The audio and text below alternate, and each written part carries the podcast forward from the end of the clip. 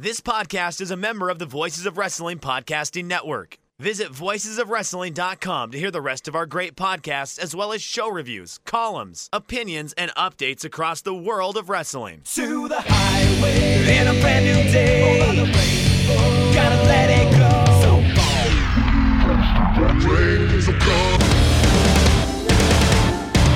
Fast to freedom. Stars tonight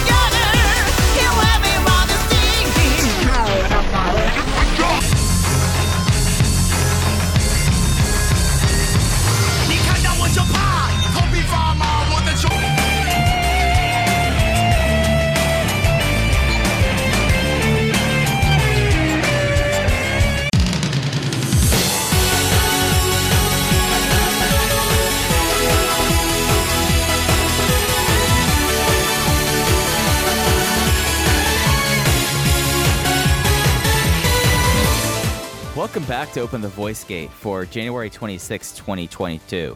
We are members of the Voices of Wrestling Podcast Network. You can find us on the Voices of Wrestling podcast feed or on our own dedicated podcast feed on Odd Podcast platforms and applications. You can follow us on Twitter at Open Voice Gate. If you'd like to donate to the show, click the link in the show notes. It'll take you to our redcircle.com landing site. Click the red box that says sponsor this podcast. And you can set up a one time or reoccurring donation. No obligation whatsoever, but we would like to thank all of our previous donors.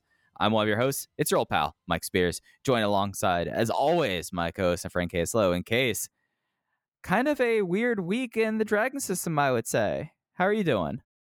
I'm doing all right. I was going to hit you with a surprise topic right off the bat of a Oh, tweet damn. that I saw. I well, I saw a tweet yesterday, and I thought, you know what? That's the kind of thing I'd like to get a Mike Spears reaction on. You know, Mike Spears, a, a, a very charismatic individual, very opinionated. This seems like something that I could really let him riff on. And as I went to pull up that tweet now, I see that it has been deleted, which is devastating because I was counting on that to fill some time on this episode.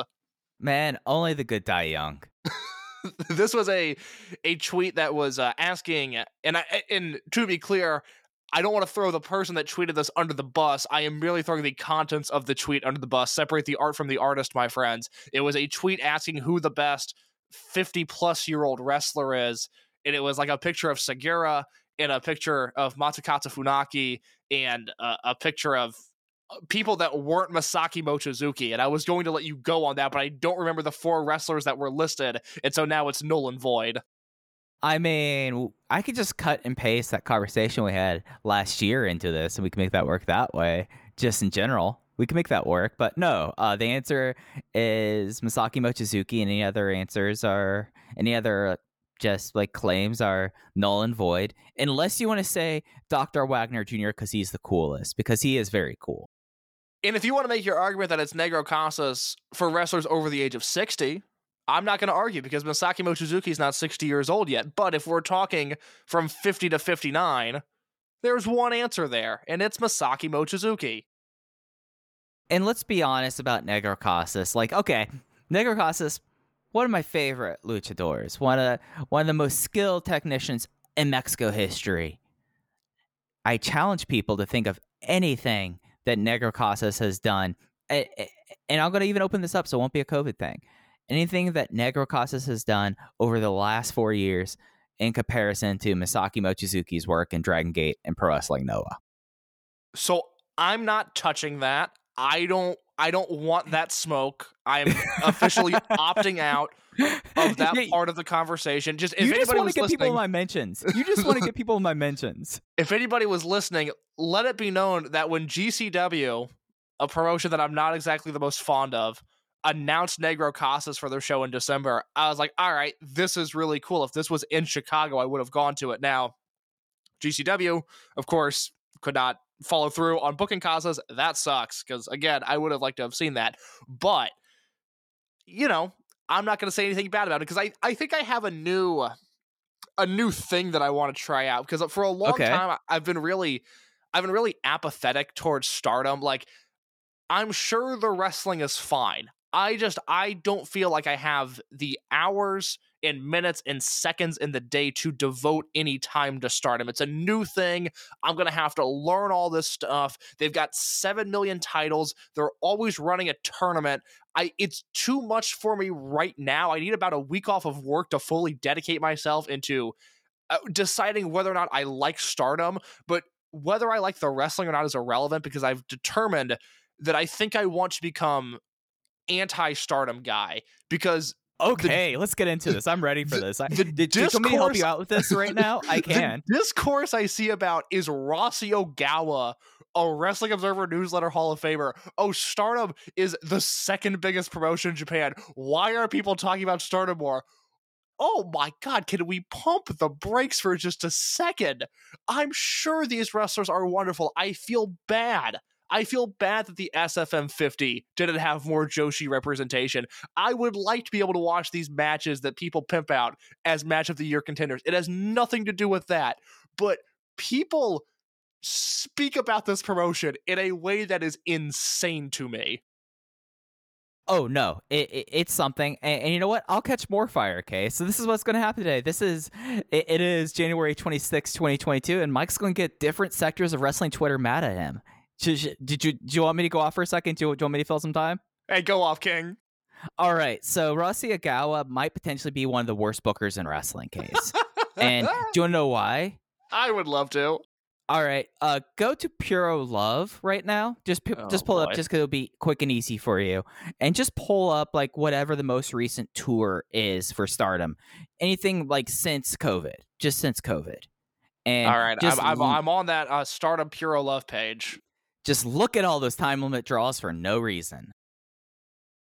Yeah, this is not encouraging me to watch the promotion. This All right, I, I, I'm seeing a lot of time limit draws. Let me do a, a command F, and I'm seeing four time limit draws within the past uh three show. Th- yeah, uh, no, f- f- four time limit draws within the past five shows. I think. Right. Yep. And on top of that, uh, you like look at how he like traditionally books. It is not necessarily very. It. He's not a good long term booker. He can build up things to like the immediate match, like how Syuri and Utami Hayashida like, like was built up for a while. But he was also cribbing directly off of the G1 suitcase for that.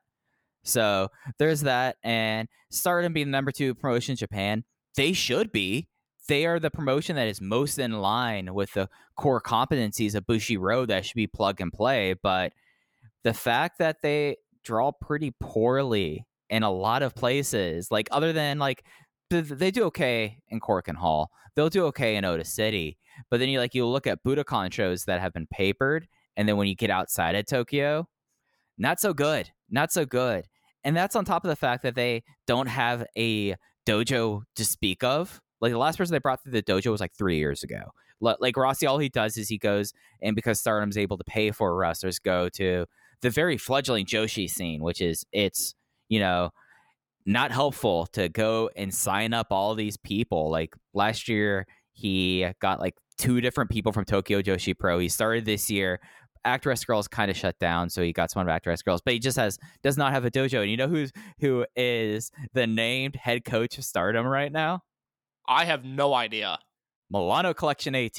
Oh, I you know what? I did know that, but he's not. That's more of a gimmick title, isn't it? Right. Yeah, Milano Collection AT has a very fruitful business as a masseuse and chiropractor. As an he- Italian supermodel. as, uh, well- as a man jet setting the runways. Exactly, exactly. He, he he's taken that those core competencies there and has applied them to joint manipulation. I mean, if you want to think about like what style would be the best, like cracking your back, Yave and Milano. I mean, Paradise Lock to reset your back. You know. Yeah, there's a lot that I would let Milano do to my body. Oh, okay. Oh, hey, we like to have fun here. we like to have fun here. And this week on Open the Voice Gate, there was only one show last week. It was a show in the friendly confines of Kobe Sambo Hall.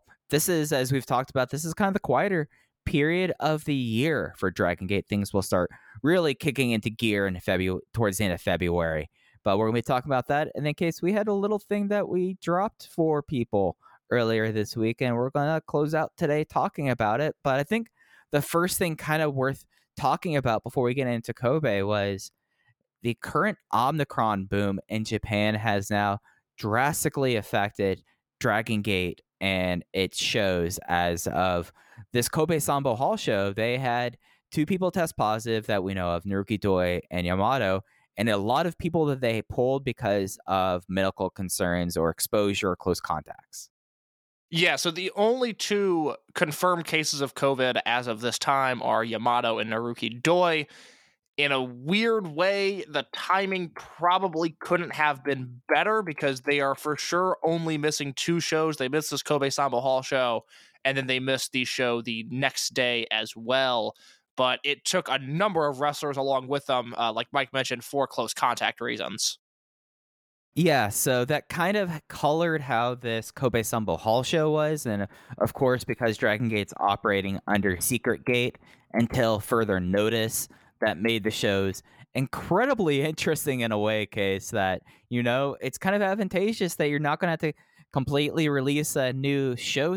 A, new show card whenever someone tests positive, since you're just going to announce the uh, cards at opening bell. But it's something that I think kind of left this Kobe Sambo Hall show kind of peculiar, but not peculiar in a bad way, but peculiar in the way of you get to see some things here that maybe they're doing some things with some of the younger wrestlers you wouldn't expect yet, and also you, you the, it took away the uh, Royal Sanbo, and because of that, it kind of some of these matches on this show, just one match in particular, very much is not a match that you would normally see in Dragon Gate 2022. So when I look at my star ratings for this show, which is a Kobe Sambo Hall show, normally I'm sitting with a lot of matches at three stars, maybe a three and a quarter. If we're lucky, we have something hit the notebook at four stars. I don't know if this show just caught me in the right mood. I don't know if I was excited just uh, not in a perverse way, not, certainly not excited because anybody got sick, but just excited that we were going to get an upended card, some stuff that maybe wouldn't normally get. I don't know what it was. I thought this show was excellent, and I am maybe really high on a lot of these matches. I went notebook on one and was very close to going notebook on another. And other than one aforementioned match that stuck out like a sore thumb, I thought everything here was a lot of fun. Yeah, this was a blast of a show. I I'll be interested to see how our star ratings kind of compare because I do have a notebook match out on this show, and I did have one that was three and three quarters, but it just was a show that because of certain things and because of close contacts, you, you got to see some shakeups. You got to see some people team together that you wouldn't necessarily think they'd be teaming together yet. I think that's a fair thing to say for two of these matches, and it added a lot of uh, j- just like scatter and randomness to the show. And I liked it a good deal. I thought this was a relatively easy watch outside of the the aforementioned match. Uh, just writing down the specifics of the show. The show was on the 22nd. It'll be up on the network for a couple more days. Probably will take someone about two hours to watch. I mean, they had the opening mic and then there was an intermission. You, you would think that they wouldn't have an intermission for a show like this, but they did. And then there was a lot of talking going on there. So I thought it was a relatively easy watch. Yeah, a lot of fun. It kicks off with a bang. The opening match, which is on YouTube, is one of the matches that I think are uh, worth your time. Yeah, so let's just get right into it. Opening match was a singles match. Mochi Fuji explodes. Masaaki Mochizuki versus Don Fuji. General Manager Ryo Saito tried to make this a 60 minute match. He, I think he was thinking we're short staffed today. Let's send the Iron Man of pro wrestling and his tag team partner out there. They'll tear it down for an hour. But uh, Masaaki Mochizuki very wisely stated that there are two wrestlers in their 50s. If you want us to go an hour, we're not going to be able to wrestle tomorrow. So what, what because had a show the next day in Mie, and if you want that to happen, then that's going to be you're going to have to shake up the cards again. And he said, you know, you're right, 10 minute time limit. And wouldn't you know it, it was a time limit draw. Unlike Rossi Ogawa, Dragon Gate does not have many main card time limit draws, and this it, one they it does they make our played up on argument look flimsy. No, it makes no. us look pretty bad when this show begins with a time limit draw. No, I, I I'll stand by this because there was a storyline reason. Whereas in Stardom, they just have time limit draws up and down the card just because they don't want to do finishes. Huh. All right. Well, okay. Dragon Gate once again on the right side of history. What else is new? Yeah. So t- 10 minute time limit draw. Uh, I thought this was a lot of fun. This was a guys being dudes opener, just like deciding to brawl around and playing up everything with us. And I, I really enjoy the fact that like they went out there. It's like, oh, we have ten minutes, so we're just gonna have a ten minute time limit draw and just go for it. Yeah, a lot of this show felt like if Dragon Gate was on a two hour delay from school, where you know, ultimately everything is the same. You're still doing the same things in the same classes. You see the same people you would normally see, but the energy is just a little different. It's a little more unhinged. And this is one of those matches, despite the fact that these guys have been so closely aligned in our mind since the start of this promotion, teaming, you know, pretty consistently since 2006 uh, one of their only singles matches and one of their only televised singles matches. I think up to this point, uh, they had had uh, a singles match in 1999 at a Kobe Chicken George show, which I believe is on TV and clipped the outstanding 2005 Open the Dreamgate Championship match uh, with Mochizuki as the champion, and then a 2007 Dreamgate match with Don Fuji as the champion, which I have not seen and would like to be able to track down and then they also uh, took place in a Crazy Max versus Aagan Iisou no ropes match that made TV in 2004, which we forgot about in July when we were previewing Yamato versus Kai and wondering what the first no ropes match was. That might have been it. And that series of matches are a lot of fun. But, anyways, Mochi and Fuji, it's a winning combination. It's always going to be a good time. This is kind of what you would expect these two guys to bring to the ring for an opening match, singles match. And because of that, I thought it delivered. Yeah, th- this was exactly what you'd want, and you know, yeah, yeah they worked a walk and brawl for a bit. They teased the, uh, they, they teased a double knockout. Uh, you you had Mochi kicking Don Fuji's arm so he couldn't really hit the lariat the way he wanted to, and then like the big near falls off the Sato no- Otoshi, and uh, Don Fuji uh, went up for a twister, and like like they did like the teases for it, but you know if you as you said if you think of what a 10 minute time limit draw from Mochizuki and Don Fuji would be without like any build or anything like that, that's what this was. Now, clearly, there's not a ton to talk about on the show, so we're going to go very early into the cage match archives for a second, Mike, if that's okay with you. Yep, let's do it. The most recent Mochi Fuji singles match up to this point, a venue that now makes tape, a card that if it happened in 2022, we would get to see, but in 2014, was not being filmed for TV yet. February 22nd, 2014, Kyoto, Japan, KBS Hall. Listen to some of the matches on this show. Second match on the card Genki Horiguchi versus anime superhero Ryotsu Shimizu. That is a very appealing singles match then and a very appealing singles match now. What follows, the only time this happened, singles match Masato Yoshino versus Flamita. After that, Ricochet versus Akira Tozawa, and after that, Don Fuji versus Masaki Mochizuki. What a murderer's row of singles matches in 2014 Dragon Gate. Did you say this was in May? This was in February, February 22nd, 2014. Okay, why were they doing that many singles matches for no good reason? I have no idea. I it it was 2014. I don't remember a big injury happening around this time. No. Well, well, no, I was gonna say maybe the millennials were off the show, but they're not. T Hawk and U-T work the opener, and Flamita's on this show, so there's no Eita, but that's not consequential at this point in the company. Yeah, like that. That's really peculiar that they that they wouldn't have that they would have three straight singles matches, and they would be and not those... and not necessarily like young versus old either. It doesn't Right. look like it's a part of you know some extended trial series. Yeah, I mean, especially uh, Yoshino versus Flamita. Like that's why I immediately asked it if it was May because I'm like, oh, was this something that they did for King of Gate? Like were they in blocks I completely forgot about? But that is a interesting show. It is. Glad I brought it up. All right. Well, what was match number two on this Kobe Sambo Hall show in 2022, Mike? All right, this was a six man tag Shachihoko Boy, Problem Dragon, and Strong Machine J versus Yasushi Kanda, Yosuke Santa Maria, and Punch Tominaga. Maria got uh, Punch Tom, uh, not Punch Tominaga, uh, Problem Dragon with a European clutch in 11 minutes and 4 seconds. This was a match that normally would be match zero on a 2018 Korakuen Hall show like this. You know, that this one just kind of was like, oh, y'all are healthy. Uh, go out there and have a match. Yeah, it's amazing how much juice Kanda has when he's wrestling Takumi Hayakawa. and uh, how little juice he has wrestling Shachihoko Boy, Problem Dragon, and Strong Machine J. It this had real like we talked about it last week with our rookie ranking tournament episode, which we got very nice feedback on. Thank you everybody for listening to that. Uh, this had real fall of 2018 vibes where it was just like, oh, these are the guys on the roster and oh, okay, no, you're right. I I love this promotion. This is awesome, guys. Thanks. But in 2018 this would have been like match 5 on a Korakuen Hall show. Yeah, this is just it, it was all fine. And my, my big note was uh Strong Machine J and Sachi have good teamwork, but I don't think that bodes well for Strong Machine J. yeah, yeah, it worked for Masato Yoshino, but for different circumstances. yeah, and that was five years ago.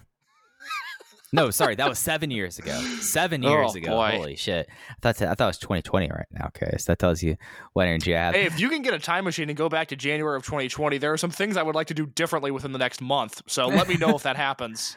Yeah, yeah. January 2020, we might be taking some more chances considering what the next two years would be after that. Look, January 2020, there's some DMs I'm going to be sending, okay? I just need to know now if you have that capability. Buddy, if I had that power, don't you think you would be well apprised of it by this point? yeah, no, I, I that, that's my bad, Mike. but I mean, like this was fine. It, I went two and three quarters on it. I was three and a quarter on the opener.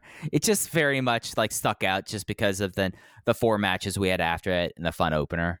yeah, no, there's no there's no need to watch this unless you really feel like it, and I can't imagine anybody feeling like it. Unless you're a big Strong Machine J fan, you know. But even if then, then you you'd probably be sad by watching this. Yeah, and then I, even then I have some questions.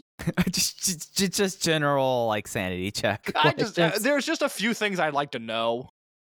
right. Yeah. Yeah. Just uh, and first and foremost is, are you okay? yeah. and have you seen him work since 2019?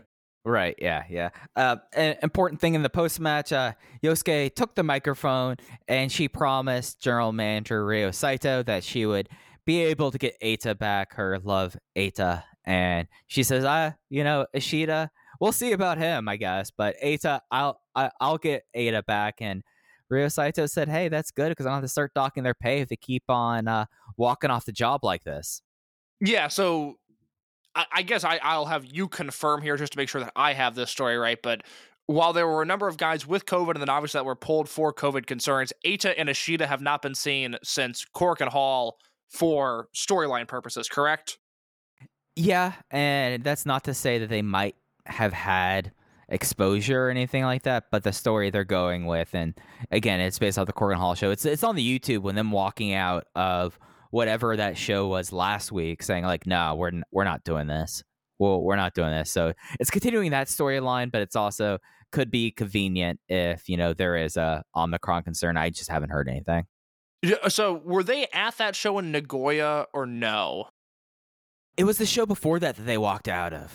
Okay, that's that's right. So let me briefly just look at the schedule here. So they went to Korakuen, and then they went to uh, Kanazawa, and then Hamamatsu, and then Nagoya. So they, I yeah, they would have walked off on the fifteenth, I believe. Yes, it was the fifteenth because it was Yeah. before the uh, singles match before the Hashi brothers. yeah. So they've they've been absent, but absent with a purpose. Right, exactly. Then we got, and speaking of the Hashi brothers, match three, Riki and Ishin got a match against one of their future partners in Ryo Fuda, teaming with his inspiration and guy who choked him out, Keisuke Okuda. Keisuke Okuda, and what I thought was a pretty cute little finish case. Uh, him, uh, him and Riki Ohashi were trading near falls. They were going for roll ups, they were going for pin combinations. Then Okuda was able to trap his his head in between his legs and got him with a triangle choke in t- 10 minutes and 24 seconds. Yeah, this is a lot of fun. I, I said after the Korakuen Hall review we did in the middle of January, after Okuda legitimately choked Fuda unconscious, I was very curious to see how Dragon Gate was going to play this because we have the real life implications that Fuda, in large part, was inspired to join this promotion after watching Keisuke Okuda find success within Dragon Gate. And to have such an emotional and raw moment in that Korakuen Hall show, I was very curious to see if they were going to lean into that and see them, you know, interact more and more and more, or if they were just going to be completely separated for the time being and Dragon Gate was going to try to, you know, eh, maybe forget that that happened. Maybe we don't need to talk about him getting choked out in the middle of Tokyo, but they appear to be leaning into it. There's certainly an argument that I will hear that, hey, maybe Fuda needs to work more with your Jason Lees and your La Estrellas and your UTs and guys that don't do the pedal to the metal kick first, ask questions later style that Fuda has, you know, done so well against Okuda and Mochizuki. I get that. I certainly hear that. I also think a really comfortable landing spot for him right now until he ages to a point of having to be in a unit. If they can get more of him and Okuda teaming, I think that's going to be a really good thing because uh, Fuda had a stretch there where he, you know, maybe wasn't the most confident wrestler in the world in, in December and parts of January. Here was the Fuda that I fell in love with during his debut match. I really, really liked his output here. And then, like you mentioned, the finishing stretch with Okuda and Ricky uh, Ihashi was very, very strong.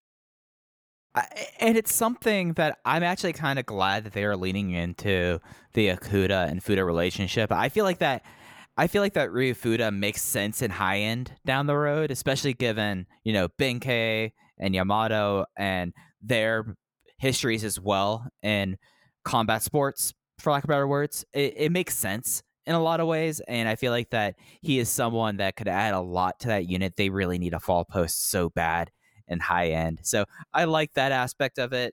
This was just a lot of fun. I, I thought it was interesting that we got a variant of the Doyoshi, a wheelbarrow uh, bulldog out of the Hashi brothers. Did you notice that?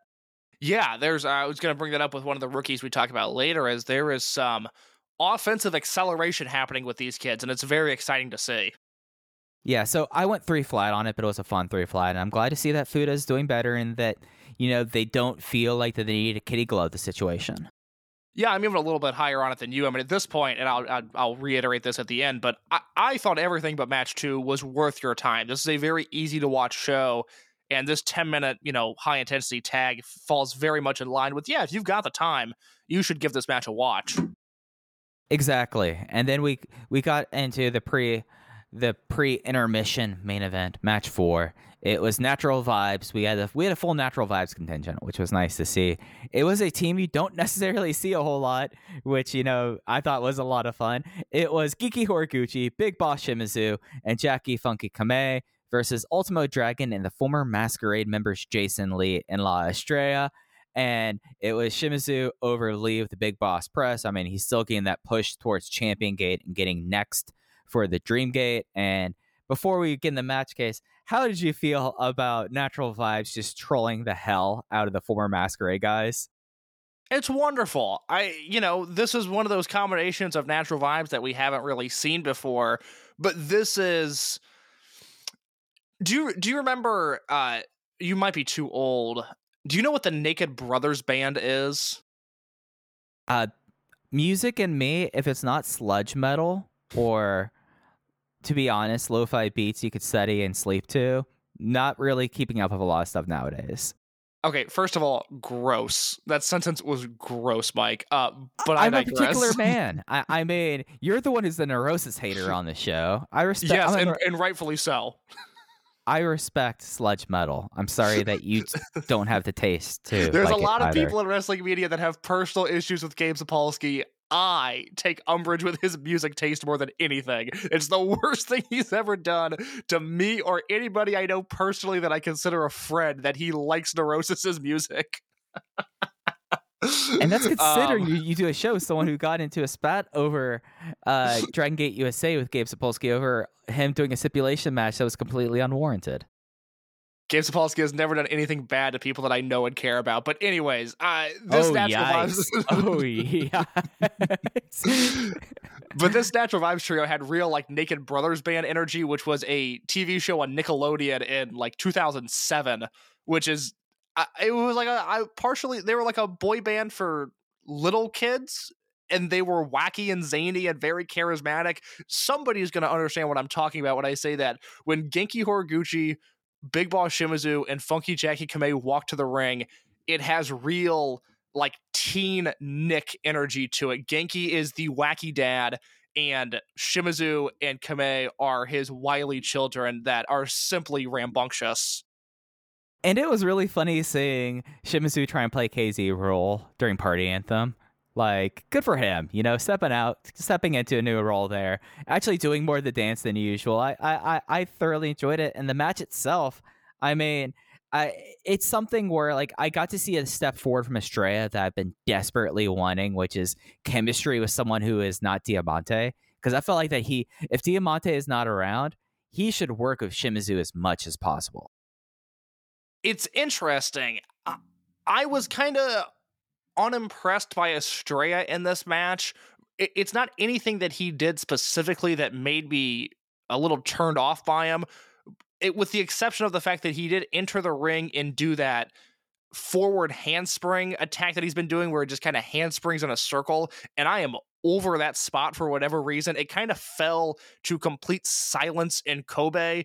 And when you're just flipping around on your hands to total silence, it makes you look like a dork.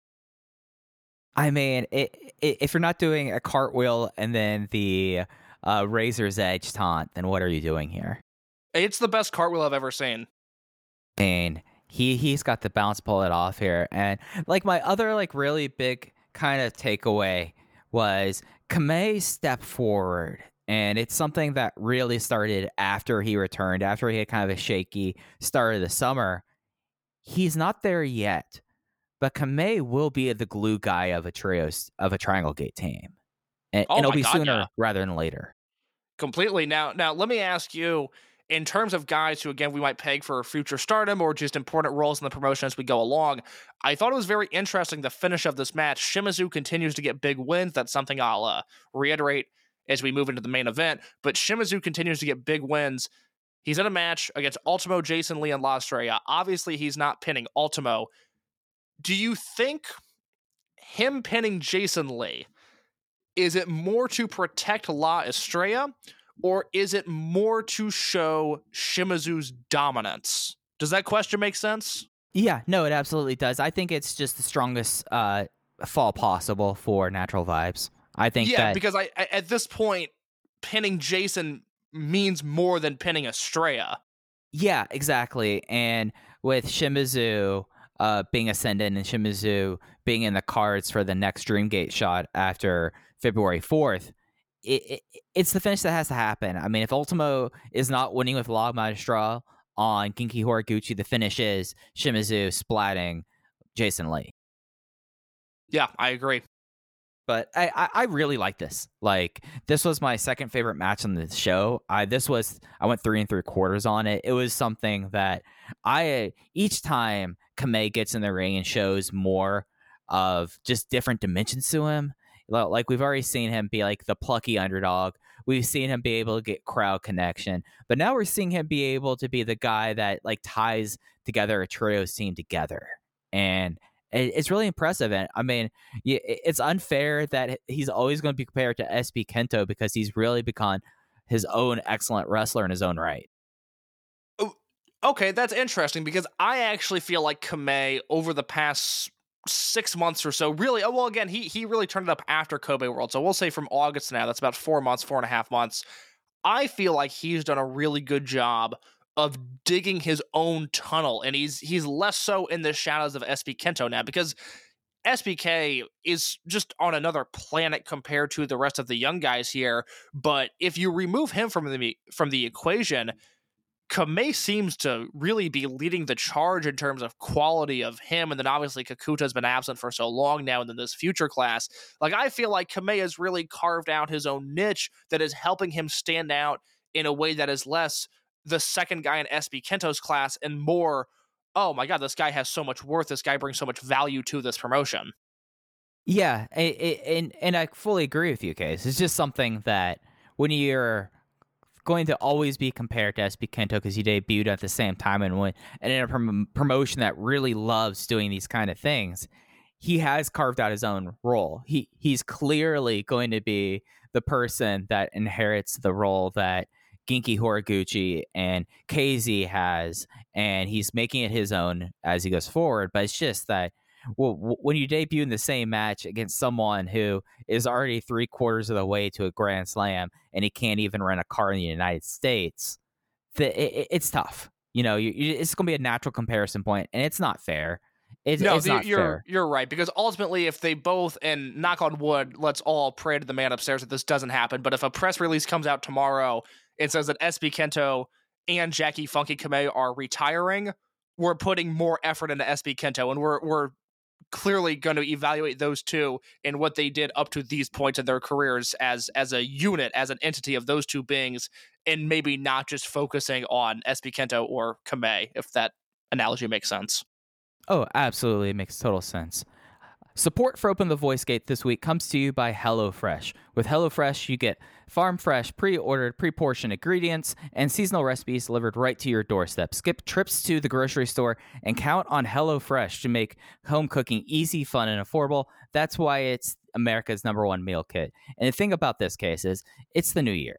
It's a great time to focus on what's important to you, whether that's saving money, ordering less takeout, learning to cook, or or prior prioritizing your wellness. HelloFresh is here for you, and you know it's something like I I got a wedding coming up soon, case. I I've got to be looking good because I'm because I'm the best man in this wedding, and let me tell you, HelloFresh just because it it stops me from getting on the phone and ordering Chipotle, it makes it nice and easy. And I know I'm putting in me, and that's why HelloFresh is a great option for me.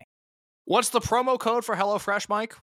The promo code for HelloFresh this week is VOW16 and it gets you 16 free meals and three free gifts. I mean, using that promo code, I mean, that almost takes care of me up until the wedding. You know, I mean, it's April. We're getting close to it.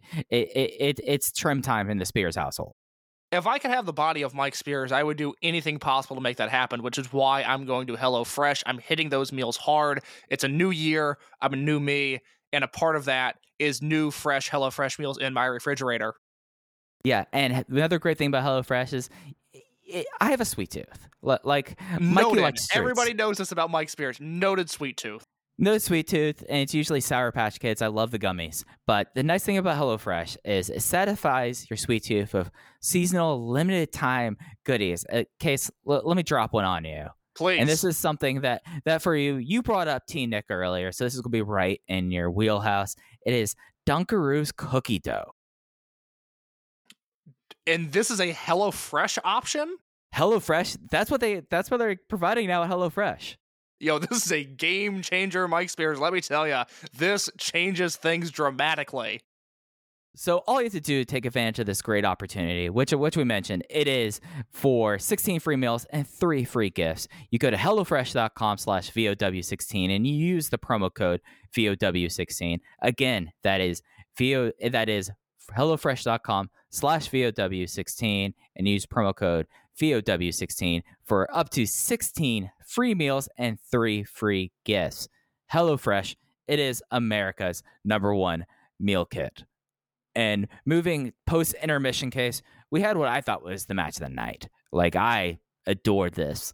This was the Open the Twin Gate champion team that don't really have a name yet. I'm calling them the, the, the colloquially. It was Dragon Dia and Yuki Yoshioka versus Kagatora and Takuma Fujiwara. And Dragon Dia got the win with his new finisher, the Reptilian Kai, in 12 minutes and 27 seconds.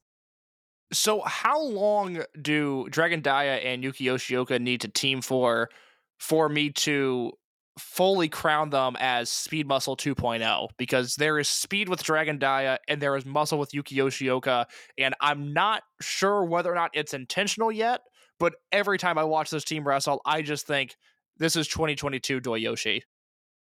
You know, this gives off that vibe a lot more than real Doyoshi. You know, new real Doyoshi 2.0. You- You're right. Takashi Yoshida doesn't fit the profile. he does not fit the profile, but it is wonderful seeing these two guys team because they already have the chemistry together. And it's something that if there was one thing that you would say about both guys before uh last this month, you would say, okay, Dragon Dia, you, you know, we haven't really seen him like physically emote and be charismatic. And Yuki Yoshioka was kind of the he had a good promo and he had the look, but he wasn't necessarily known as the most charismatic guy. But these two just jump off the screen at you, Case. Yeah, they're on the verge of really hitting something with these two. And much like the Shimizu versus Susumu reign from this past summer. I look at these two guys with the tag belts and I think, man, I hope this reign lasts a long time. And we're at a point in the promotion just because of all of the unit madness, we're outside of maybe a Binsuke challenge or uh, you know any sort of natural vibes pairing. I don't know who's next in line for them, but that's very much okay because I think we're going to see a lot of these things shake out over the next month, month and a half. It doesn't matter who they wrestle. I need to see these guys continue to win matches. Okay, Dragon Dia. And I still don't love that he has this name. I would still like him to be renamed because he doesn't have the mask anymore. But Dragon Dia without the mask, still not very good at riding a skateboard. But other than that, projects himself like a star, comes across as a big deal, and way uh, way, way faster than I would have imagined him making this mask to unmask transition. This is somebody who looks very comfortable in his skin right now. He's wrestling at a very high level, and his tag team partner, in Yuki Yoshioka, again, was gone for all intents and purposes for two whole years, leaving in February of 2020 Obviously, he wrestled for an entire year under a mask, but now coming back in his own true form. Oh my God, he has hit the ground running. I mean, this is just tremendous to see. It's something with with uh, Dia that it's just astounding the amount of physical charisma he has. Like like he comes out and it, and especially on these Kobe Sambo Hall shows, these single cam, hard cam shows, they will zoom in for entrances and stuff. And you see him like hop up on the apron and he has his little skateboard behind him and he's just smiling. And you're like, how can't you love this guy? This guy's like the most natural baby face right now in wrestling. He's just so fucking likable. Case like it, it's it, it's something that like when I was like watching this, I had to watch this match twice, more for the entrance because I got goosebumps seeing him hop up the apron. I was like, wow, they know what he is now. Like what were like I get that he had that he was the inheritor of the Dragon Legacy. I get all of that. But boy, his ceiling has completely changed in a period of two weeks.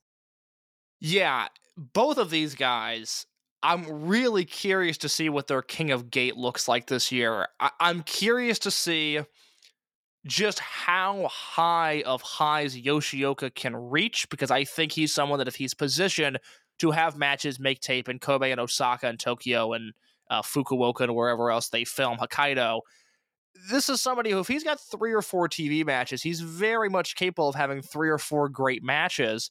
And then you have Dragon Dia, who, you know, Uh, in one sense, okay, he just took his mask off. He's the same wrestler, and he's proven that he can be a high level singles wrestler in the past. But I think you and I both, although I was initially higher, you eventually came around on him. We both looked at Dragon Dia as a guy that had a ceiling, a high ceiling, but a ceiling. And now he's in this role where I'd really like to see what him versus Doi would look like, or him versus KZ, or him versus Yamato, or him versus Shun. These guys that we know as main eventers, these guys that have held the Dream Gate belt before. What does an unmasked Dragon Dia look like in the ring with them in a singles match? And if he's able to, I, I have no doubt that he'd be able to hang from an in ring perspective. But if he can hang with them in terms of coming across like a star, then oh boy, we are really onto something. You left out one person I think would be the most compelling person for King Gate for him. Is it Dragon Kid? Ben-K. You oh please explain. Because with the three people you, you named, the exception of Shun Skywalker, yes, Dia is a little bit more slight, but he's not necessarily like we can kind of imagine the sort of matches that Yamato, Shun, and Doi would have with him. With him and Ben-K, I don't know what you get because you would think that Ben-K would throw him around and then the crowd would just go insane about it. And I want to see that so badly and seeing him use his body like a jungle gym. And I think that'd be very fascinating to see, especially like in a 10 minute match and across Fukuoka. Like that's the kind of thing that makes me want to watch a Hakata match. It's interesting because when Ben debuted, he was already so much bigger than the rest of the roster, and I feel like the guys that have left and the guys that have subsequently taken their place are all smaller now. So Ben looks even bigger on this roster. And you're right, Dragon Dia is one of those guys where that could be a really interesting match.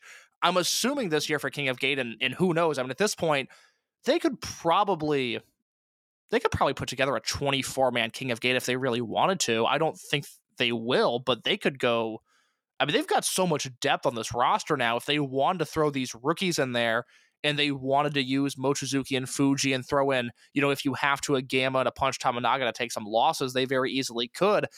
I'm assuming Fujiwara won't be in this match, or I'm sorry, in King of Gate, but Fujiwara in this match was really exciting because just in all of all of Japan, there's that typical young boy style, which is something that's very easily consumable.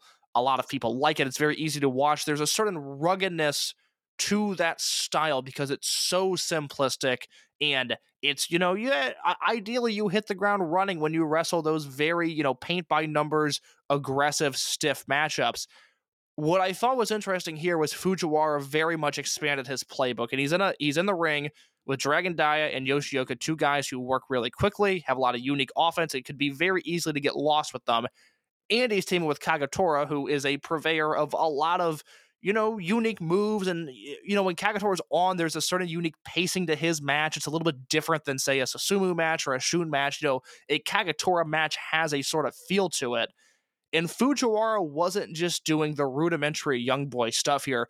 Fujiwara was a fourth and equal part in this match. Everybody pulled their weight here, including him. Seeing him and it might sound dumb if you don't realize exactly what's happening. Seeing him adding move to his arsenal at this point in his career is very exciting because they could be keeping him, you know, like Fuda, where Fuda has his kicks and his missile dropkick, and that's kind of about it.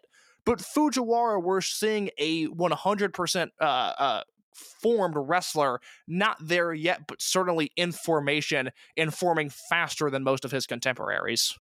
Yeah, and I mean he's teaming with Kagatora, who he debuted against, and they they have a nice chemistry there. But it, it's interesting when we like take the class of twenty twenty one as a whole, and we do see a little bit more from the Ahashis, but the Ahashis had about a month and a half of a head start on the other four.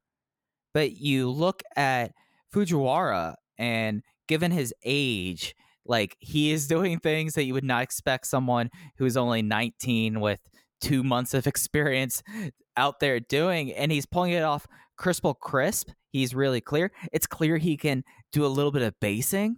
Like, I mean, taking the new finish from uh, uh, Dia, the Reptilian Kai, which is a crazy move. Uh, that move is sick. That looked great. Well, which is like one of the reasons the Reptilian Kai is one of the reasons why I don't think they'll change his name. And yeah, you to know why? Oh, that's fair. Yeah, go ahead. Because the the old reptilian basically was a version of the Rana, basically a, ro- a roll up Rana. This one, he does the roll up and he goes into a crucifix bomb, much like his mentor, Dragon Kid's Bible. Is it? Are you hung up on him not changing his name? Does that matter to you? No, no. At this point, it doesn't matter to me. All right, I'll try to get over it. But did you did you like did you pick up like oh hey he's making the reptilian in, into the Bible like I did? Yeah, no, it's it's wonderful. Again, they're they're really. I'm so excited for this year because in every little pocket of the roster that you can go to, you can look at a guy and go, well, they could do this with him, and he could do this, and he could elevate himself to this level. And Dragon Dia's at the top of that list, and adding a finisher like that, which is a gnarly looking move and one that would lead me to think, okay, if they're giving him a new finisher, it's for a purpose and it's a little more impactful than the normal reptilian. I would uh, buy that a Kai or a Skywalker or a Minoru, whoever, could be pinned by this move. And you're exactly right. It plays off the Dragon Kid heritage as well. Yeah, so I think that like it, it it is something that like the old lucha head in me goes like it's not right that he didn't reveal his name and all that stuff, like the traditional stuff. But at this point, I think that with who he is and clearly the fact that he just jumps off the screen, you don't really need to know it. Almost like it, it, it, and it might just be the fact that I'm kind of entranced by the this little skater boy at this point. Mike Spears entranced by this little skater boy. hey, I mean, what can I say? But I went four flat on this. This was fantastic. Fujiwara again at the forefront of the class, and I am wondering, like, like the the interesting thing about Fujiwara to me, just to go back on that him for a second. I don't know what we get out of him, but we're seeing glimpses out of him early that remind me of Yamamura in 2017. That is a really good comp. I hadn't totally put that together, but that makes a lot of sense. Well done. I also went four flat on this. Essential viewing if you have not seen it. Yeah, th- this is the match on the show. This is the match of the show. It was fantastic. But yeah, no, it's just, it, it's something where like he has like kind of a similar kind of charisma, and he's able to fly a little bit, but he's a bigger guy, and I think it's going to be something when clap crowds are done away with and you get like that. He's going to get th- this kid's going to connect with the crowd much better than anyone else in the class. I would argue. I, I have no argument at this point. I, I agree. I think he's the front runner. The main event was an elimination tag match, which was pretty fascinating. Takashi Yoshida teaming with Kota Minoura versus RED's Kai and Shun Skywalker, the only two members of RED on the show. And we had three falls in this, just running down the falls real quick. We had an RED misfire. Yoshida rolled up Kai in 922. Skywalker that they got to strap this mask to this guy's head case. He keeps on taking it off and and throwing them at people and faking it out there because he got Yoshida disqualified two minutes later by a mask rip after the referee was turned. And then the uh, concluding fall, it was Kota Minoura turning the SSW to a headlock takeover in 18 minutes and 28 seconds. And I thought this was a fascinating match stipulation to kind of throw on here. And it ended up like, yeah, we, we got the Yoshida and Kai face off. It is what it is there. But when we got down to Minoura and Skywalker for about seven minutes, it it was almost like in a way that we were seeing like foreshadowing for a future even bigger match.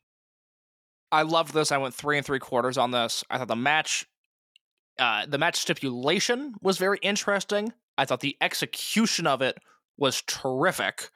And then we got this ending Shun versus Minoura thing, which was exactly going to be my talking point, Mike. I have been covering this promotion for a very long time. And very rarely over my time covering it have I correctly predicted Dragon Gate booking plans because they are eh, they throw curveballs at me constantly and normally I'm delighted by those curveballs but I feel very strongly about the future of the Open the Dream Gate division and it's that Kai on February 4th will successfully retain the belt over Takashi Yoshida god willing that happens. He's going to go into Champion Gate in Osaka, and he's going to wrestle Big Boss Shimizu, and he is going to lose that title to Big Boss Shimizu.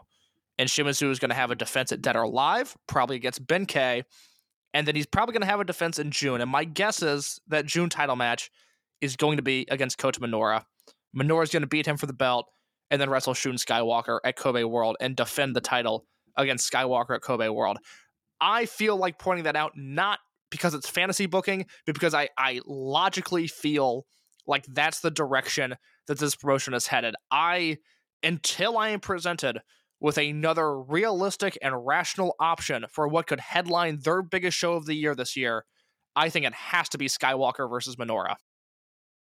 I'm just like my only pushback to that is that that's two pretty quick reigns. You know? Yeah, yeah, but Kai's going to have a quick reign no matter what, and I don't True. think it impacts Shimizu as long as he has one defense. Yeah, as long as you get a key, usually, and as long as you get like one key and and you're fine, and it eh, because like you don't want to end up like a Ryo Saito, basically. N- For new ways, listener- no, you don't. Yes, no, no, you don't. Yeah, for new listeners, Ryo Saito was built up in 2006 as the guy. He and then basically as soon as he won the belt, they regretted it, and he lost in his first defense. Watching the transformation of 2005 Ryo Saito, where he is neck and neck with CIMA the entire year and pinning CIMA in singles matches, to 2006, where he looks outclassed by most wrestlers on the roster, is a really interesting transition to watch. Yeah, yeah. So so that's what we're referring to. I'm of the belief that ever every show could be someone's first show, just so we're not just throwing lore on there that's that's just not described there. It, I I'm a I'm a total agreement that I don't think this Kai reign is going to be too long. I can kind of see like I have a feeling that this unit shakeup is going to be taking a while, just because of we're going to probably have some Eita versus SBK and Eita versus Shun stuff there that I I don't think Kai makes makes it out of Nagoya as champion, but he might make it through Champion Gate. Yeah, if he if he beats Shimizu, that's not shocking. But Shimizu has so much momentum right now that I I feel like a title change is coming there. Yeah, and you know, for Shimizu, that would be a big deal. You know, Yeah. I mean, someone who is written off a lot and still taking on, still keeping some of the more humorous traits and still being champion. I think that that kind of shows a level of confidence of him that they really haven't shown in him since his heel turn. To be quite honest. Yeah, so that's uh that's that Kobe Sambo Hall show semi main event that uh Dia and Yoshioka match we both went four stars on our four stars on I would call it essential viewing. I, I liked everything on the show. I think that main event is worth watching, and quite frankly, everything but match two I think is worth your time. Yeah, no, and, and as I said earlier, you can get through the show pretty quickly. Very know? quickly, yeah. It, it, the, the one thing that we did not mention at, in the post match, Shun Skywalker said, "Oh, we could reform Masquerade. All you have to do is apologize, Kota. Apologize to me, Minoura. You have to." And Minoura's like, "No, no, fuck you, no." Then, uh, then Ryo Saito came out again and said, "Well, I'm gonna take Doi's role. Do you want to join Doi?" He's like, "I'm not sure." And Saito says, "I'm tired of this. I'm not sure stuff. You need to make up your your mind here. Hey, it is hard being a, a young man in today's world. You get kind of indecisive. Maybe you need to let him go at his own pace here, guys. This man is unhinged. It is insane watching the uh, top Skywalker's gaslighting week after week. God, he it, it, it works so well. It works so well. Like most compelling heel in all of wrestling right now, Shun Skywalker, because he believes everything he's doing is right. And I think that makes it even more interesting. But case, that's not all we had to talk about today. Uh, we had a little present for everyone that we dropped on Tuesday. It was the 2022 Dragon Gate Primer. And case, I had to throw the, race, the roses your way. This was your idea, so take the floor. Oh, uh, yeah. I'm really annoyed that more people don't watch Dragon Gate. Obviously, if you're listening to this podcast as a very casual fan of this promotion and you're a big Stardom fan, I probably lost you at the beginning. That's okay. Uh, my introduction to Voices of Wrestling was in 2014. They published uh, an introductory guide to New Japan, and they explained what everything was, what everything meant, and I read that and was able to follow along from the next show on. And that is what our goal was here. And I have to tip the cap to Mike, who we split up the roster profiles. I handled the archive section because, you know, I, I a lot of people are very intimidated by the Dragon Gate Network, and rightfully so. It can be hard to find what you're looking for. I linked people to 20 essential matches that you can click on, find it in the player, and watch the match. Most of them are in full. Most of them are uh, you, you don't need any context. You don't need any story. You can sit down and watch this match, and it is a, a great match to watch. And then Mike did the on the strenuous work of explaining the schedule and how the network works, etc., etc. So that's up there, voicesofwrestling.com. John Carroll, the original host of this show years ago, they did a Dragon Gate 101 series that is still available on voicesofwrestling.com. Uh, that stuff is still mostly up to date and incredibly helpful as well. So this is just a way to say if you're new, if the January Korakuen, you know, came across your feed and you want to check some of this stuff out, but you have questions, this can help you. And then obviously we're on Twitter and the uh, Voices of Wrestling Discord as well to answer your questions there. Yeah, so we did put out a call for people who had questions about the primer. Uh, Discord went down right as we did it, so I quickly went over to Twitter to, to do this as well. So we have a couple questions we're going to close out uh, this week's episode. And let's go to the Discord, the Discord one first, case. I don't have the name here. The first question is What does the Dragon system include? Is it Dragon Gate and the dojo, or more than that? I would like to hear you tackle this one. I'm curious to see if we have the same answer. All right. So the dragon system to me, and, and a lot of this is left up to interpretation how you kind of want to do it. I think the term kind of developed as a way of just discussing Toryumon and Dragon Gate eh, together. But now that everything is kind of like one continuity after 2019, I look at it this way. Toryumon started in Japan in 1999. Then we had Toryumon 2000 project, which was a part of Toryumon. Then we had Toryumon X. Then 2004 we had the split, and within the split we had Dragon Gate, and then we had what was the Dragon Door project, D2P, that existed very briefly, then became El Dorado, and then later became Secret Base. Dragon Gate, Secret Base, El Dorado, Dragon Door, and Toryumon, or Dragon System, and Dragon Gate USA. and anything that Ultimo Dragon did uh, that we like, we also consider to be the Dragon system. yes, we'll see if this Triple Mania show counts as Dragon System. if it draws a good house, it will. there we go. There we go. And the second question from this asker, and I apologize again, Discord went down. I know that you're tired of explaining how the network works, but every time I think I have it figured out and I'm ready to subscribe for the first time, I read something that contradicts my understanding. What is the definitive answer to what eventually comes back and what is available in the archives at any given time? Or can you direct me to somewhere where you've already covered that? I will take this one. This is your department. Yeah. So the way it operates is, and I didn't include this in, in the guide, at least in my section, because it gets a little bit in the weeds. And I wanted to kind of keep this open and, and introductory in a way. Basically, uh, the Dragon Gate Network is a collaboration of Dragon Gate Japan Pro Wrestling, the promotion, and their television network, Gaora. Gaora shoots nearly everything they do. Everything that makes TV, everything that goes on the network, for the most part, is done by Gaora because they have a program on Gaora called Dragon Gate Infinity. And what Dragon Gate Infinity is, is those live tapings that you get a single cam of, your Kobe Sambo halls, your KBS halls in Kyoto, you're across Fukuoka's, your Hokkaido. Those get put up on Gaora as Infinity episodes with full production, with with uh, commentary, with with the whole nine yards, and they run on Gaora various repeating times. And there's not like a set time period for that run. Usually, about a month after it's done airing on Gaora TV, the shows come back to the network, and they are the shows that are put back on the network are done as the Infinity cuts. The thing is, on Infinities now they are locked to I think a two-hour time frame for Infinities, so there's editing going on there, but there's just not a set time frame. And it's the same thing with the pay per views with the Big Five and the other major shows. It used to be that the English feeds were up into perpetuity, but I think they've kind of changed that around there. They have. So let me explain this to you. If you're if you're like me and that's too much information, shows happen. You have a week to watch them on the Dragon Gate network. They go away after a week, and then they come back about six months later. So please watch them during that week.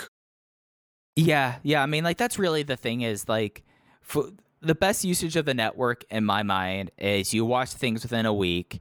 And then if you have the itch to go back to like rewatch the Dias versus Kagetora and Fujiwara in a couple months, you're able to go back to watch that.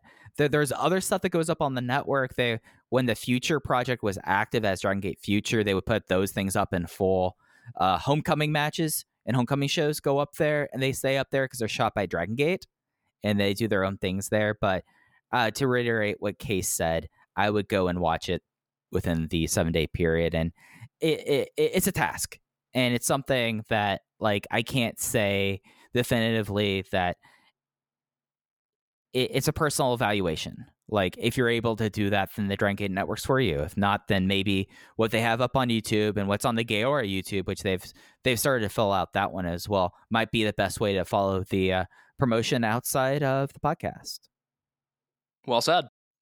All right, let, us move over to Twitter. Uh, Liam Byrne asked us, "Does the does the stable shuffle happen every year at this time? If so, when did it become a thing?"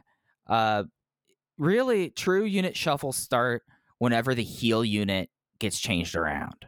At least that's how I kind of determine one. Did Did you have a Do you have a different way of determining it, Case?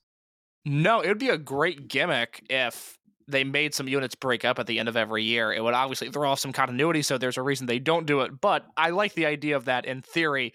But yeah, we're looking at, you know, either, you know, the generational warfare, they actually did that. They said, okay, everybody's done here. We're going to fight Dragon Gate, Toryumon, and RED. But other than that, the last big one we had was when Mad Blanky broke up, and that was in 2015. and we saw the ripple effects of that for the next six months or so, very similar to what's going to happen now. And then everything settled, and we had our units and everything. You know, we had you know some changes of KZ leaving Tribe Vanguard and forming Natural Vibes, and that all stayed true through again the generational warfare. But it is not a yearly thing.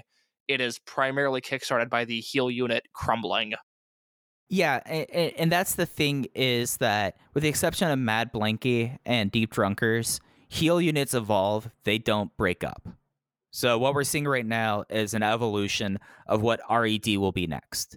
And I assume sometime before Dead or Alive, if not before Champion Gate will or, and Memorial Gate, we will figure out what the new heel unit is, like this SBK, Hyo, and Shun led unit, and we'll be able to kind of make sense of that there. I, I've been doing a spreadsheet. Case knows how I love my spreadsheets, kind of charting everything. And th- there's a lot of big pieces out that we will see kind of get shaked around. High end needs new members. Natural Vibes is probably going to stay the exact same. But it, it, it's one of those things that takes a little while to kind of shake up. Uh, there is one promotion that used to do yearly unit shakeups, case. I don't know who this is. I have a feeling it's going to annoy me for whatever reason. Stardom. Yeah, that's perfect. Of course they did.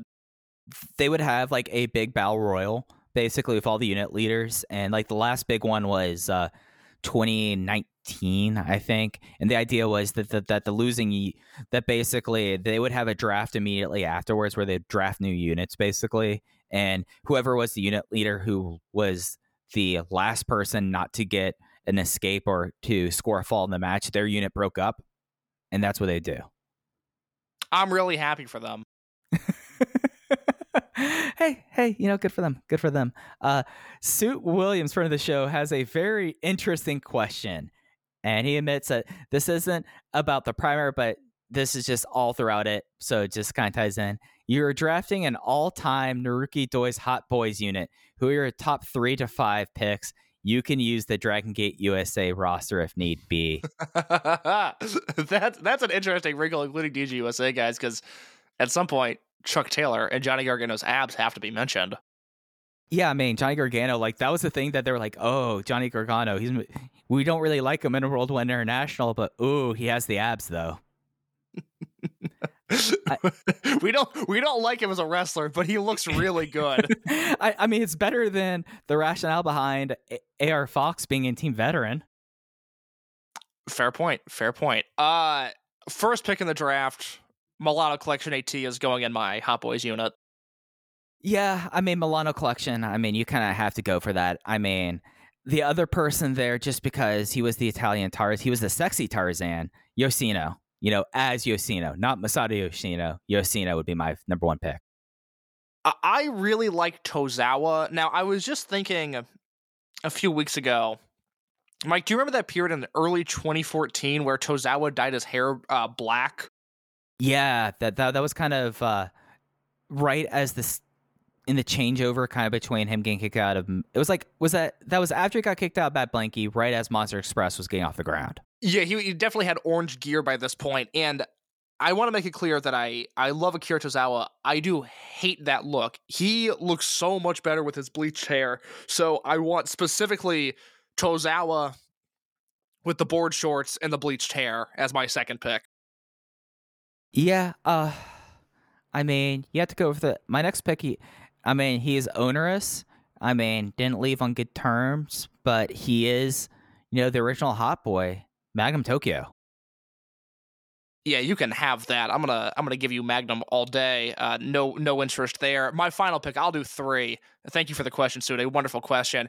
I I I think if I was a woman, Mike Spears, hypothetically, I think I have a certain energy, or I would have a certain energy that says I love older men.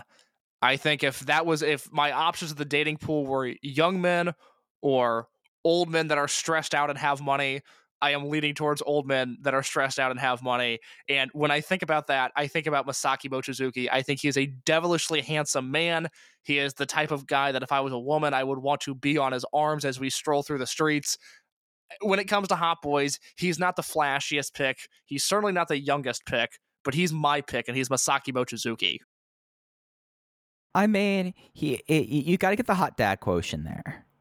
You know, Well, it's an under it's an underrepresented demographic just in the world. Not enough talk about how how many hot dads there are. yeah, yeah. We just got to look out for the hot dads. Uh, if I were to pick a hot dad, knowing that you took Masaaki Mochizuki, I know he's mass, but we all know Ultimo is a hunk. If I were to pick, go with the dad vein there. Mike Spears securing the Stephanie McMahon vote. Oh, you know what? you know what? I'm sorry. I'm adding a fourth pick. You can take one if you want. Uh, Diamante is on my team. Diamante is a masked man who is gorgeous, and shame on us for forgetting him for the first six picks. Yeah, yeah. Oh, geez, yeah, yeah. Uh, so I have to pick two now. Dang. Uh, you have to pick. know- no, no, just pick one more. Oh, oh no, I got two because I want to bring them in Oh. as a tag team. I'm bringing in the Dias. I, I, I want a cute boy, and I want and I want someone who has the the rugged looks of a of a heartthrob. Like I mean, he has matinee idol looks as as we've once been told in Yuki Yoshioka. We got to have someone that you can put on a movie poster, and that's Yuki Yoshioka. Dragon Dia unmasked is I mean, we were told for years, like, no, he's really good looking under the mask. He is so annoyingly handsome. I want Shearing to come back just so I can hear in the same way that, you know, mid 2000 Noah Kenta used to get all of those female crowd calls. There's like a very distinct like Kenta cheer that I can hear coming from some, you know, woman in Budokan Hall. I I have a feeling the same thing is going to come back, but for Dragon Dia, and I would I would like to hear that. You know who was someone who got those, and it was very distinct. Was it Ashita? Yeah, and Yeah. Osaka. Like just the tenor of all of that, man. It, Again, it- I, we uh, we talked to some people after Korakuen Hall. I said, "Do not worry about Kaito Ishida being a babyface again. He will figure it out." And it's I, I'm not I'm not worried about him making that connection with the fans once again. No, no, no. It'll be a relatively easy thing for him. Uh, we have one more question. Friend of the show, Adam Sanderson. Uh, based on the Dragon Gate section, do you see CIMA's record being broken? If so, who is most likely to break it? And uh, and, just for those who don't know, that this is CIMA in one reign had 15 Dream Keys. The the belt looked insane. It was an awesome look at Kobe World 2013. Him coming out in the full toga and just like the belt all blinged out. But he had a five. I think it was. Just, I'm going off the top of my head here. I think it was 574 days. I you think have- you're right, which is sickening because I had that number in my head too. God, I hate myself. I hate myself so much. Uh, who's gonna? I just like that was like such an important ring because it was set up like a generation shift. Like that was like the last days of the the CIMA Mochi top line, like being like the true leaders of the company. Like, like that was like, and he had a lot of defenses against like, like he had two defenses against Tozawa and BB Hulk, and that was like to get them up to that level. So it, it you would have to replicate that, and I would. Might be too late for my guess. The person that, if he were like four years younger, it would have been Yamato. Yeah, yeah, because it's not going to happen with Yamato now. It would have, it would have had to have happened on that 2016, 2017 reign, and thank God it didn't. Um, the answer is no, but the answer is also SB Kento. I just, I, why not at this point? He's su- su- surpassed all of my other expectations. I should at least try to put on record that if anybody could do it, it would be him. But I don't see that happening. Yeah, I mean, we've completely readjusted our expectations each time he goes out and has a big match, right? So why can't he completely rewrite the uh, the record book? You know, I mean, he's got a lot of time in front of him. God forbidding. I mean, God willing, he doesn't get hurt or anything like that. Yeah, if, it's going to be anybody, it's going to be him. But that's not something I would be counting on for anybody to do anytime soon. That was, you know, that was CIMA. I mean, that reign was CIMA in a nutshell, for better or worse. And while this promotion has evolved past him and is arguably healthier without him now, there's no CIMAs on this roster anymore. And so I don't see that reign getting broken anytime soon. Yeah, and at the same time, there's no reason. Like they've already set up the next generation. They've already set up the young generation, and then the generation after that will be set up as well. I mean, SB Kento still hasn't had a drink yet, so you you know, there's like that kind of reign had its time and place, and it was very situational. However, the five Dreamgate runs, I foresee that being broken sometime, just in just because it kind of has to, you know. Yeah, I yes, I, I agree with that. I don't know who will do that, but I agree with that. That somebody will at least tie Yamato with five. And those were the questions we had for this week. I I know we have some stuff we want to plug before we get out of here, Case. So uh, take the wheel. Yeah, this this episode is coming to you a little delayed, and that is because earlier this week I was recording the Between the Sheets podcast with David Bixenspan and Chris Zellner. That episode is going to be released on Monday, January 31st, which, if you know the Dragon system, to come full circle, that is the anniversary of the first ever Toryumon show, the 23rd anniversary of that show. And so I was on Between the Sheets this past week, or I guess this upcoming week rather, discussing all of the news in the wrestling world of a, uh, a week and a half before I was born. Uh, so we talk a lot about uh, Giant Baba's death. That's what leads off the show. And we have a very, very fun discussion on him, on New Japan Pro Wrestling in 1999, the Japanese indies, and most importantly, Toryumon. We go pretty in depth on that show, and we have a, a very interesting discussion on the marketability of Toryumon and how those wrestlers far uh, uh, far more appeal to the American audience more so than a Nagata or a Kensuke Sasaki than when WCW used them. So we kind of tie it into American wrestling there. And then I am on these sections that cover the WWF and halftime heat of that week, and then WCW, uh, which I thought was another very good section where we break down a lot of uh, 1999 WCW stuff. So that will be in your feeds on Monday, January 31st. Again, I would highly recommend listening to the Japan section of that show and the Toryumon part in particular if you're a fan of this show because Chris and David uh, they they know more wrestling than anybody and I felt very outclassed doing that show but I'm very very glad they had me on. Yeah, I can't wait to listen to that. Uh, we also, as we mentioned before, we have the uh, Dragon Gate primer up on the uh, voicesofwrestling.com. We will have a link to that in the show notes, just in case you haven't you haven't looked at it yet. Uh, Case, I don't know if you caught this. That might be the longest thing ever published on the Voices of Wrestling website we did. Yeah, the es- the estimated read time it should it well I, I maybe it will take you 53 minutes to read it. I I don't know. It, there's there's a lot in there. Consider it a guide, bookmark it, come back to it when you need it. Again, if you're a new fan, this is the time to ask questions. I am more than happy to respond to whatever you've got. Hit us up on Twitter hit us up on the Voice of Wrestling Discord, get in contact with us with us somehow.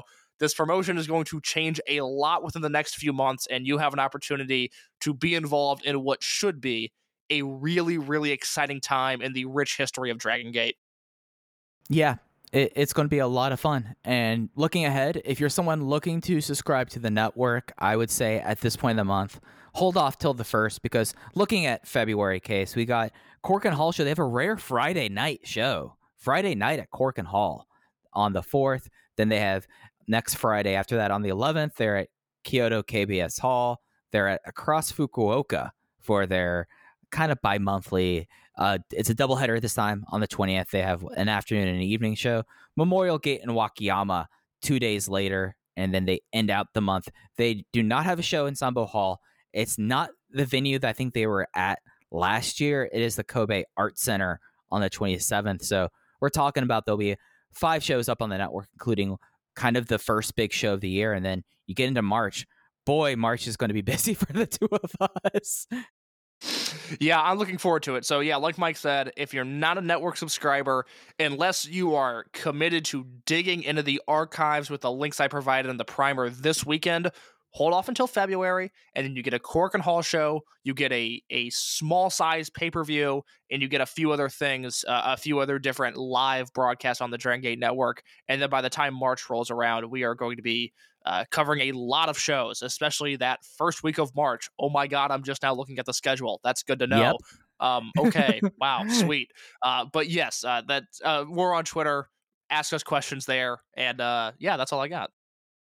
So on Twitter, we are at Open Voice Gate. We tweet exclusively Dragon Gate and Dragon System related stuff there. Uh, feel free to hit us up there. Case is at underscore in your case. I'm at Fujiiheya. Thanks for listening to Open the Voice Gate. We'll be back to you. We'll be back with you next time to talk about that Kobe, not that Kobe, that Korakuen Hall show on the fourth. Take care, everyone.